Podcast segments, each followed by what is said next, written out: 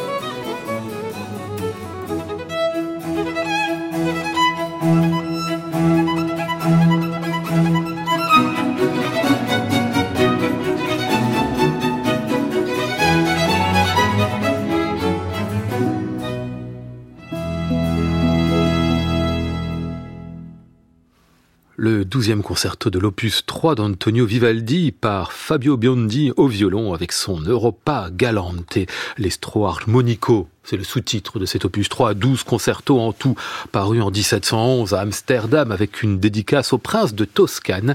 L'inspiration harmonique en bon français est immédiatement apparue comme absolument exceptionnelle. On en tient pour preuve que Jean-Sébastien Bach en transcrit dans la foulée six concertos. L'héritage revendiqué de Vivaldi, c'est celui de Corelli, qui était encore en vie d'ailleurs en 1711. Il n'était pas loin d'entrer dans sa 60e année. Il apparaissait alors comme le grand compositeur européen de musique instrumentale. Vivaldi lui est beaucoup plus jeune, 33 ans, seulement maître de violon à l'Ospedale della Pietà, mais il est en train de s'imposer aussi comme une figure marquante. Il frappe, avec cet opus 3, un grand coup en termes d'innovation. C'est le passage, tout simplement, du concerto grosso à plusieurs instrumentistes qui dialoguent ensemble au concerto de solistes, une quasi-révolution qui va inspirer toute l'Europe musicale.